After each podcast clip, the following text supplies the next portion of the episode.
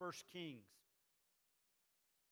We will look to chapter one, picking up where we left off last week with verse five. We're going to uh, read the read, process this chapter. We're going to sort of hit the, the highlights as we process this this story, and, and then we're going to make some application from what we read. Kids, may I have your attention for a second. Kids, I want you to listen for something. We're going to talk about a man who is David's son. His name is sort of a funny name. His name was Adonijah. You're going to hear a lot of funny names in First Kings. I'll do my best to pronounce them. But you're going to hear about Adonijah. And I'm going to tell you that Adonijah did something. He exalted himself. Try and listen and see what that means. What did that mean for him to exalt himself, and how did he do that? See if you can understand that, and maybe talk to your parents about it. But here's what I also want you to talk to your parents about. Jesus, free us from that temptation, okay? Now, for all of us, let me pray for us. We look to this passage. Father, within us all, to exalt ourselves. As I pray that you would speak to us this morning from this text, that you would speak to us this morning from the entirety of Scripture, that we would see Jesus more beautiful. We would cling to him. Would you do this? We pray. We all sit under the reading and the preaching of your word. In Christ's name. Now, before I read or begin reading this text, I want to I want to set up the struggle a bit for us. We are all created to find our balance in life and in relationships in Christ. And when he is at the center of our lives, when we are rooted in him, then our lives and our relationships find balance. But all of us, time to time, some of us always, live out of balance. When we lose that rooting in Christ, our lives tend to swing violently from one side to the next. It's like the pendulum in the old-fashioned clocks. Pendulum swings from one side to the other, and that pendulum swing represents opposites in our lives as we as we live apart from that rooting in Christ. The text this morning is going to present to us two opposite violent swings of the pendulum. One of those is the swing of passivity. We heard about it last week. We're going to continue to see it this week. But the other pendulum swing that we'll see in this text is the pendulum swing of self-exaltation, of lifting ourselves up high. Some of us lean to one side or the other, and some of us alternate back and forth. But both of them are rooted in a focus on self rather than a rooting in Christ. We'll see it here, both of them here in this text, and the destructive patterns they perpetuate. And so now let us begin as we make our journey through this chapter. I'm going to open by reading simply verses five through ten. You can follow along in your bulletin or in your Bible. It is the inerrant and infallible word of God. Now Adonijah, the son of Haggith, exalted himself, saying, "I will be king."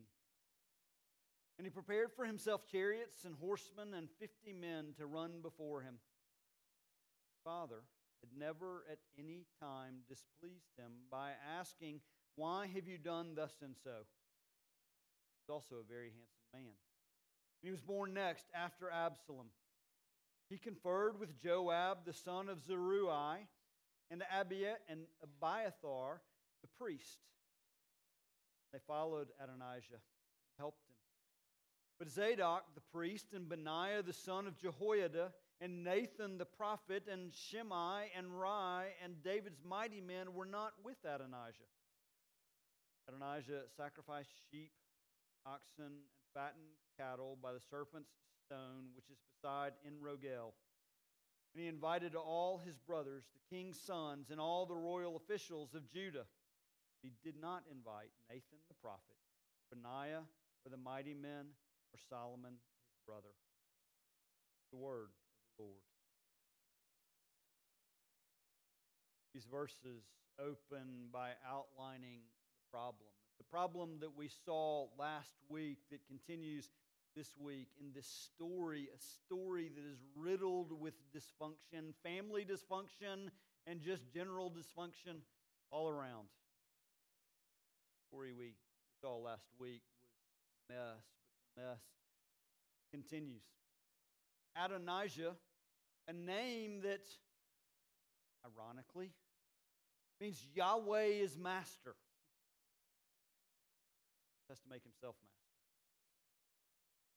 Begins by speaking of Adonijah, who was the fourth son of David, likely the, the oldest surviving son.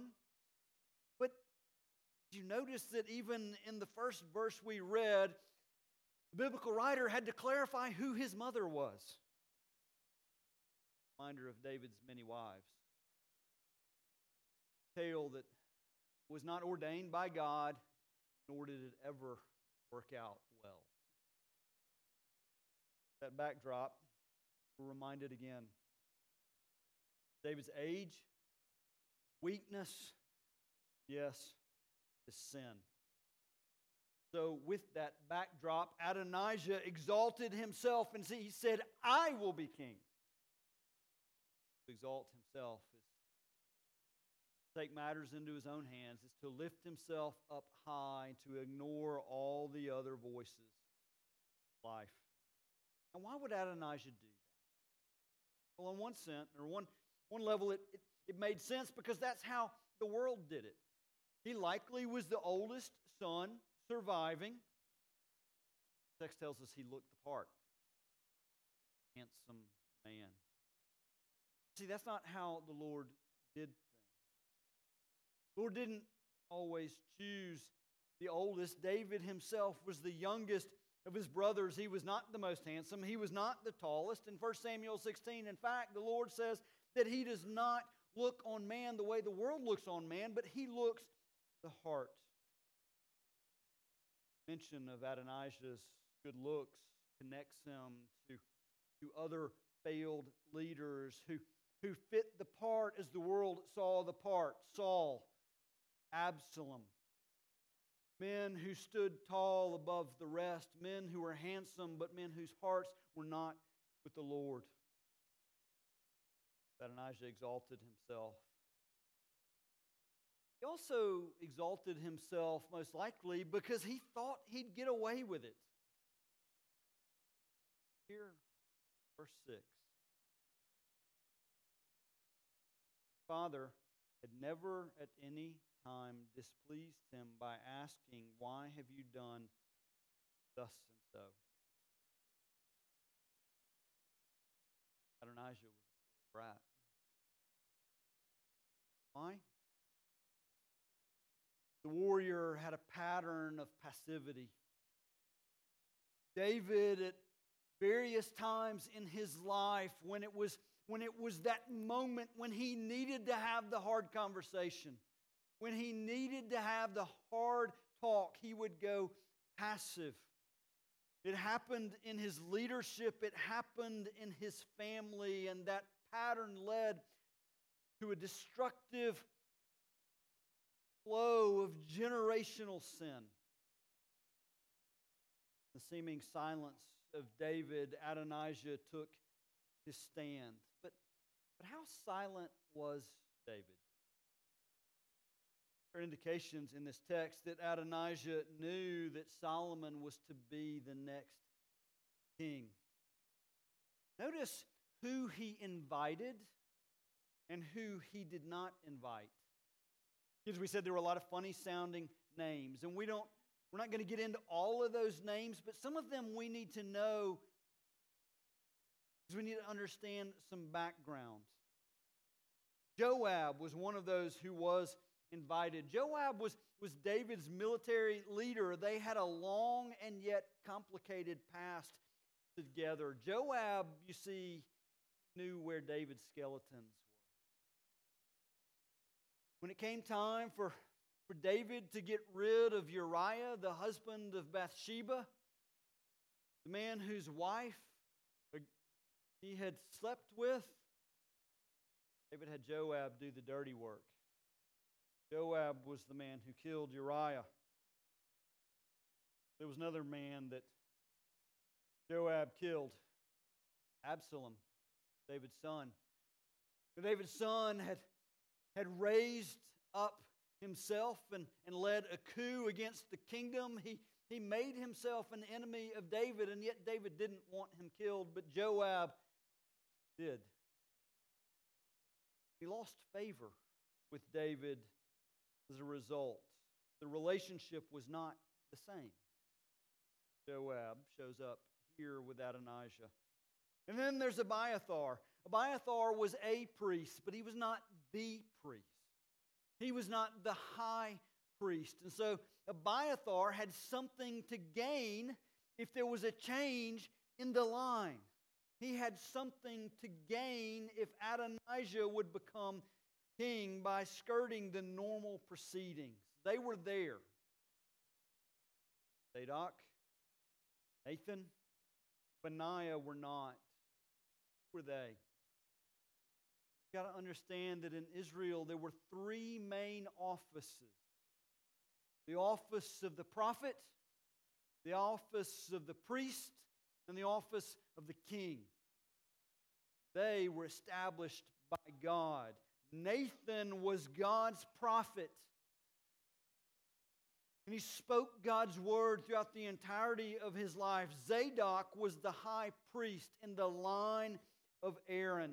Benaiah was one of David's mighty men. He was the head of the bodyguard, the royal bodyguard, and he would have represented the kingly office in David's absence. Along with Solomon, these leaders were intentionally excluded.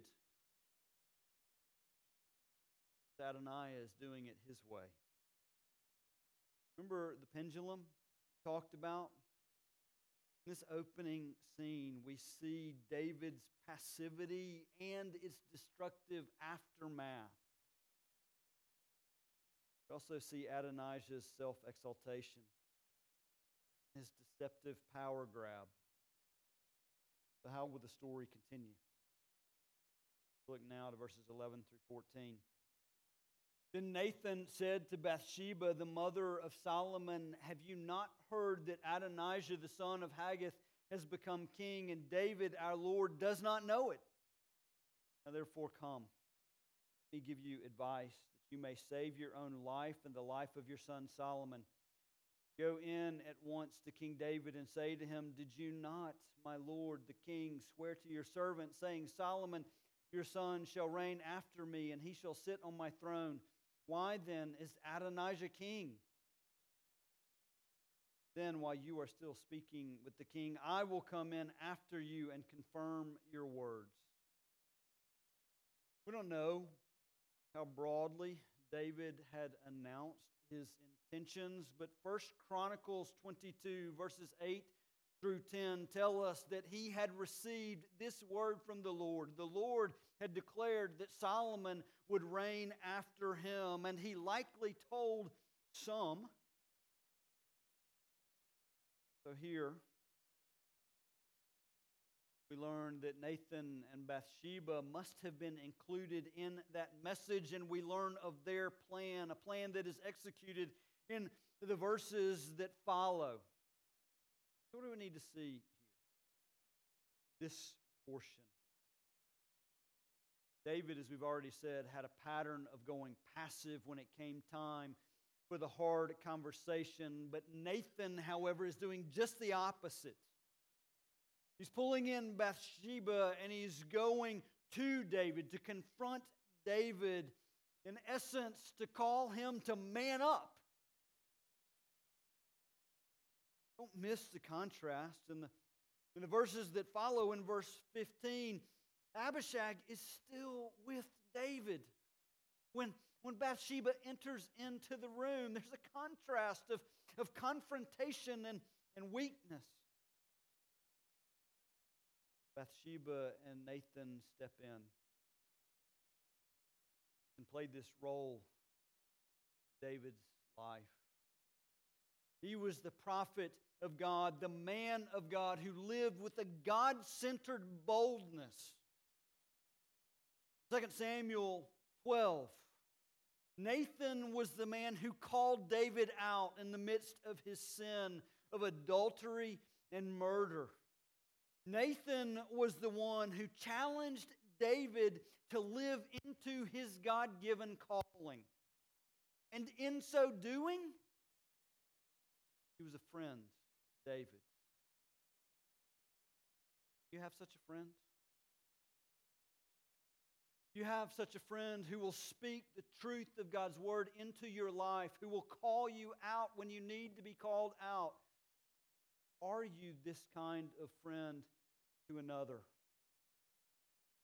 We'll talk about what it takes to be that kind of friend in a moment. But for now, let's continue through the passage. Let's skip ahead to verses twenty-eight through thirty-seven. After this confrontation, then King David answered, "Call Bathsheba to me." So she came into the king's presence and stood before the king. And the king swore, saying, "As the Lord lives, who has redeemed my soul out of every adversity, as I swore to you by the Lord, the God of Israel, saying, Solomon your son shall reign after me, and he shall sit on my throne in my place, even so I will do this day." Then Bathsheba bowed with her face to the ground and paid homage to the king and said, "May my lord King David live forever." King David said, "Call to me Zadok the priest, Nathan the prophet, and Benaiah the son of Jehoiada." So they came before the king. And the king said to them, "Take with you the servants of your lord, and have Solomon my son ride on my mule, and bring him down to Gihon. And let Zadok the priest and Nathan the prophet there anoint him king over Israel. And blow the trumpet, and say, Long live King Solomon. He'll then come up after him, and he shall come and sit on my throne, for he shall be king in my place. And I have appointed him to be ruler over Israel and over Judah." And Benaiah the son of Jehoiada answered the king, "Amen. May the Lord, the God of my Lord the king, say so. As the Lord has been with my Lord the king, even so may he be with Solomon. Make his throne greater than the throne of my Lord, King David." The scene in the first Top Gun that's repeated, of sorts, in Maverick. But in Top Gun, they're, they're going to, to fight the enemy, and Maverick is gun shy. He, he won't engage in the fight. He says it's not good. He flies off. But they keep, they keep speaking into the headset, telling him to engage, to engage, to engage. Then the dramatic turn. Jumped into the fight. He did what he was called to do. Did you hear the turn in David's countenance as he's challenged by Nathan and Bathsheba? What, what his advisors tried to do with Abishag, trying to restore his vitality with, with the beautiful young virgin, what they tried to do with Abishag but couldn't, Nathan and Bathsheba did by the challenge. Warrior needs a battle to fight. David got his battle. Don't you see that the man of God, the woman of God, we are, we are meant to bear the image of God in a world that lives at enmity with God? It is our high and holy calling, and it is where we are most alive. Hear it, David. Hear. He heard the challenge and he responded. See the beauty of David and the other pattern in his life. Over and over again in David's life, he would fail, but he would repent, and then he would respond. We hear it in his decisiveness in these verses. He, he calls the true prophet. He calls the true priest, and he calls the kingly representative, and he commands them to act boldly to install God's appointed king. David understands that God is the one who establishes the king. He had heard that word, as the Lord told him that Solomon was to come next. God is the one who establishes the throne, but David also understood that he had a role to play. So he called Nathan and Zadok and Benaiah to, to execute the plan. People rejoiced, most of them. Pick back up in verse forty-one. Adonijah and all the guests who were with them heard it as they finished feasting. And when Joab heard the sound of the trumpet, he said, "What does this uproar in the city mean?" While he was still speaking, behold, Jonathan, the son of Abiathar, the priest, came. And Adonijah said, "Come in, for you are a worthy man, and bring good news." Jonathan answered Adonijah, "No, for our Lord King David has made Solomon king." They've just finished their feast. They've just finished their party in secret. And now they hear the sound of revelry, but that sound is outside of their walls. They wonder, what is it? Joab asks, what could this be? What's going on? And at that moment, Jonathan came in. But did you happen to notice how Adonijah greeted him? Adonijah said, "You are a worthy man, you bring good news." In other words, I like you. You always tell me what I want to hear.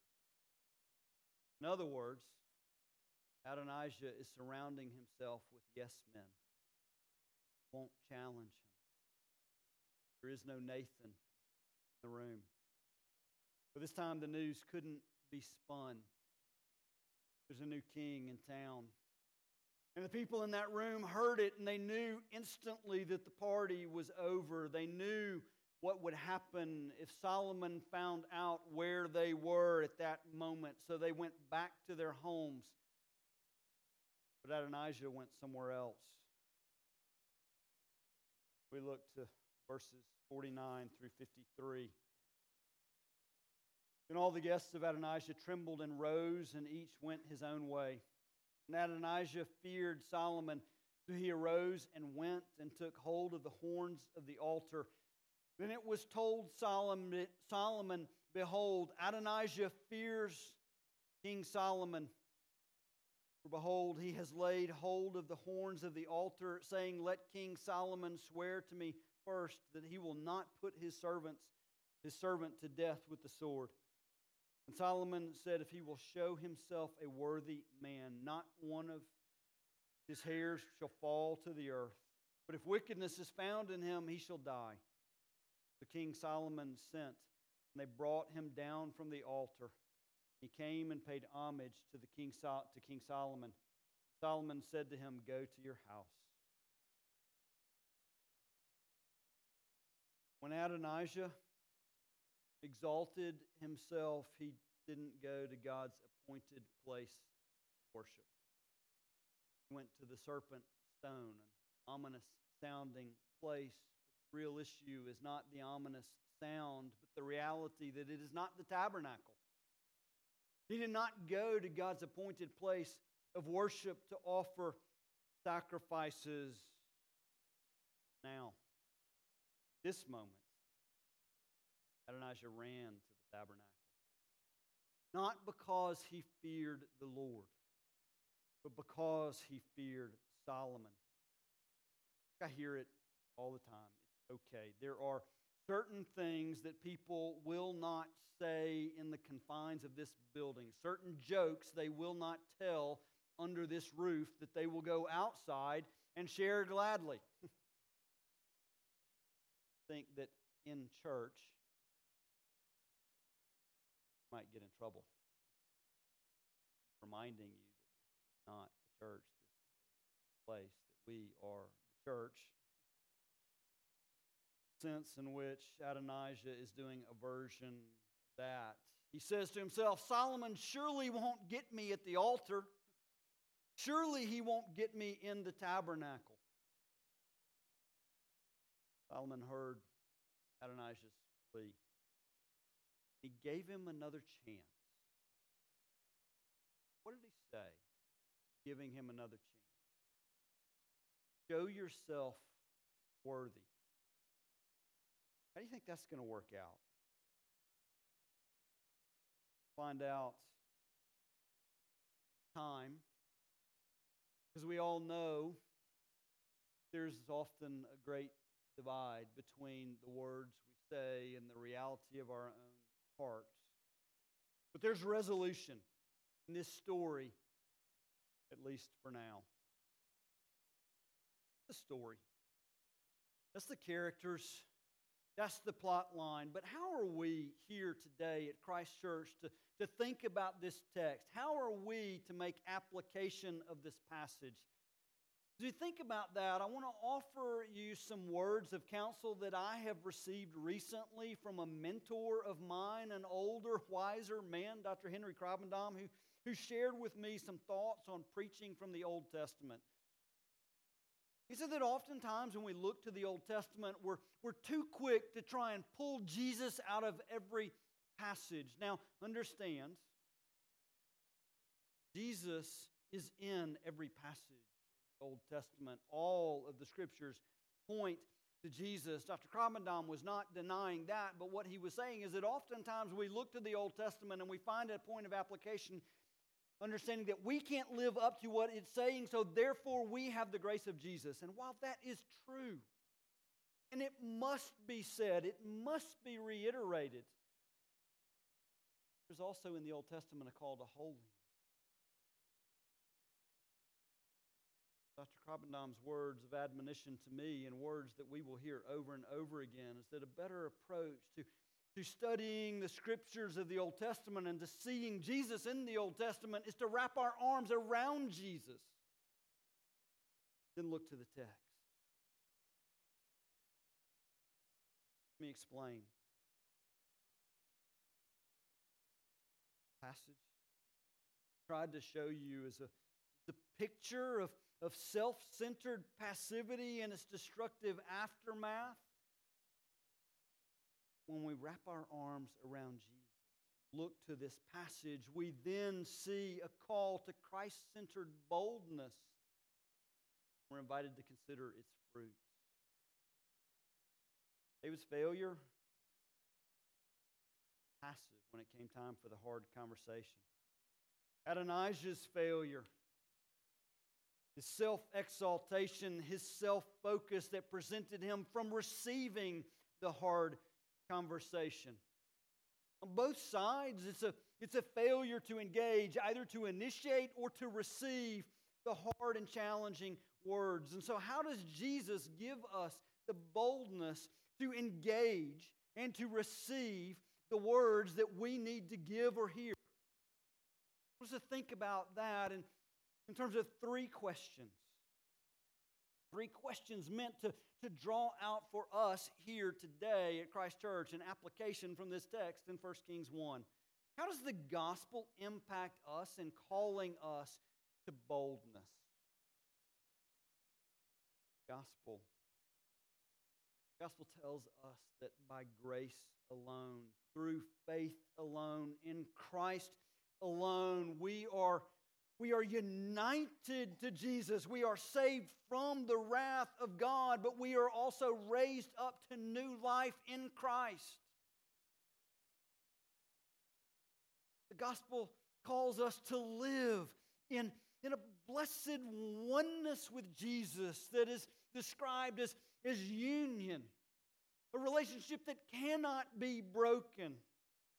The gospel tells us that our identity is no longer in self. Our identity is no longer in what others think about us. Our identity is in Christ. That is the impact of our union in Christ. And when we live in that reality, we are given a new Christ-centered boldness that frees us from the fear of man, a fear that, that causes us to go passive when it's time to, to have the hard conversation, and a fear that causes us to shrink away when someone challenges us, rather than to receive it, to respond.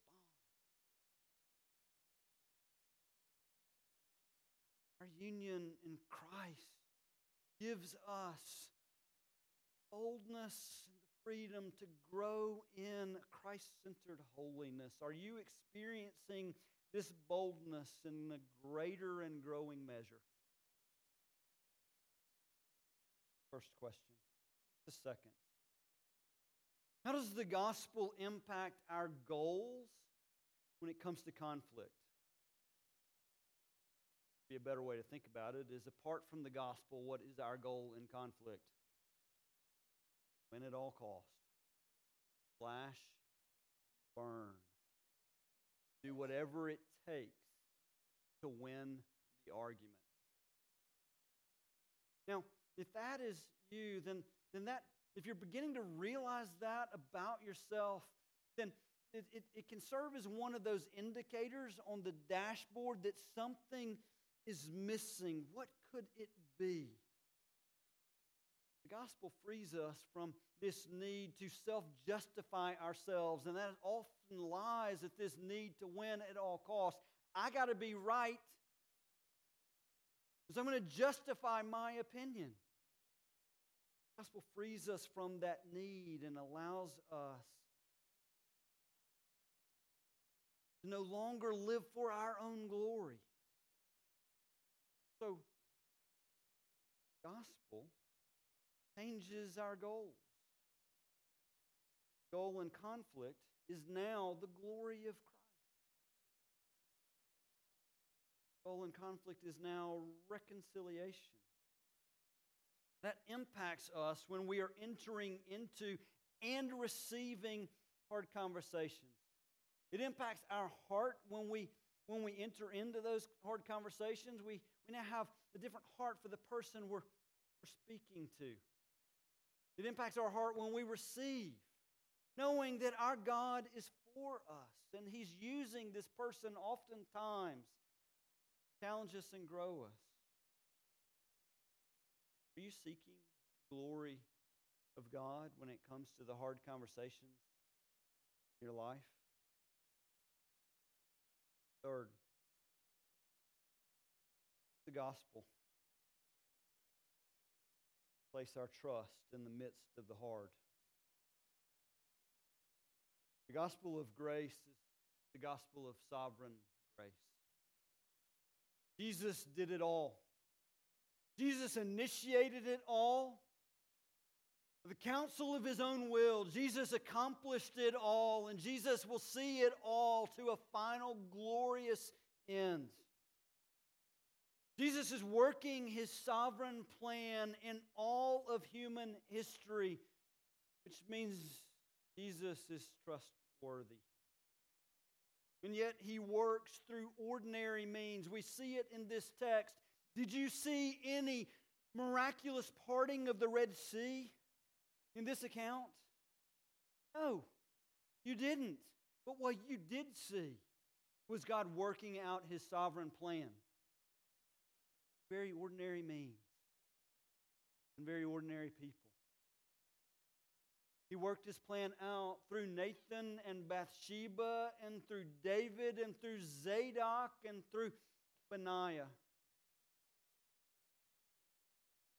God works His sovereign plan. He is trustworthy, and He uses ordinary people, and we see it in this text. But I've got to tell you, this week I have wrestled with that in different ways. It's been a hard week. We, we, We've spoken about it briefly already, but over the course of this week, our our church, the, the broader church, has, has lost two giants of the of the faith, two men that, that have had a great influence on me. Anna and I talked about it last night. And, and during our seminary years, the preaching and teaching of Tim Keller did much to influence my calling and into church planting. And then we were finishing up seminary and considering what would be the, the, the eventual context of that call to church planting. Harry Reeder was the authority that God used to call us here. And he's been a friend and a mentor since. Hear of their passing, and, and my heart mourns for their families and for the church, and there's a deep sadness that comes over me, but when I'm honest, there's another emotion that enters in. Fear. These are great leaders that the Lord has used in mighty ways in our denomination. Where is the next generation? Fear begins to creep in until the Lord reminds us that it's Jesus' bride. And that Jesus raised them up, and Jesus will raise up the next. And our hope is not in these men. We're thankful for them, but they are not our hope. Jesus is. He is trustworthy. And He works through very ordinary means, like us. He works through us. Take forth the message of the kingdom. Wrap our arms around Jesus and we approach this text. When we wrap our arms around Jesus and we approach the calling that God has placed on our lives, then we enter in boldly and humbly, seeking the glory of God and trusting in His sovereignty. Now, that is the application for all of us who wrap our arms around Jesus, but I would be remiss if I didn't point out something else in this text and draw it out for the parents in the room.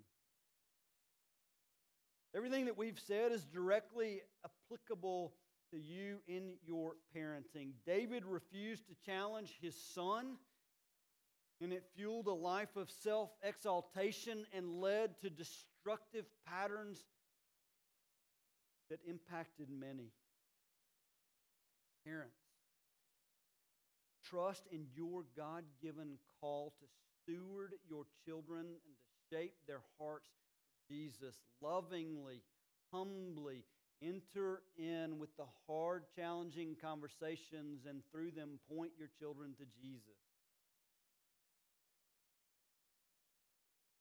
Now let me step back for everybody in the room, because I want to point out a very important clarification. The message that we are sending here is not a message of do better. We're not saying do better than Adonijah. We're not saying do better than David. We are saying live in light of your union in Christ.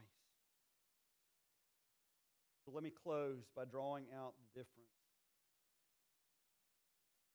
To live with our arms wrapped around Jesus is to live with the reality that we have already been to the cross. It is to live in the reality that we have already died to the punishment and power of sin, and therefore death no longer holds sway over us. And yet, from time to time, that pendulum is out of balance. In those moments, where is our hope? Solomon gave Adonijah another chance. He gave him a clean slate. Then he told him, be worthy. In other words, do better next time. Time, we'll see that Adonijah's heart didn't fear the Lord. He will prove himself unworthy. What about us? Even with hearts that are that are united to Christ, even with hearts that are with the Lord, we will at times prove ourselves unworthy. And so what then is our hope? If Jesus merely gave us another chance, if Jesus merely wiped the slate clean, and said, do better than our hope would ultimately be in self. But praise the Lord, Jesus didn't give us another chance. He gave us grace. By that grace, He has removed our heart of stone and given us a heart of flesh, a heart to see and love Jesus, a heart to turn to Him in faith and repentance. And by and through that faith and repentance, He gives us the gift of forgiveness of our sins and the gift of a new and lasting righteousness, His righteousness. So by His grace, we will be, we will more and more grow into what He has already declared us to be, new creation, Christ. Christian, this is your calling. Non-Christian, this is your invitation. Joyfully receive it and boldly embrace it, all for the glory of God. Father, this is a strong and powerful word that challenges us where we need to be challenged. Give us hope in Christ, that we are being transformed into new creations. Do that work of transformation in us. If there are those in this hearing who, who have not yet taken hold of Jesus, I pray that you, by your grace, would, would do that work of new birth this day. Your glory, our good. Amen.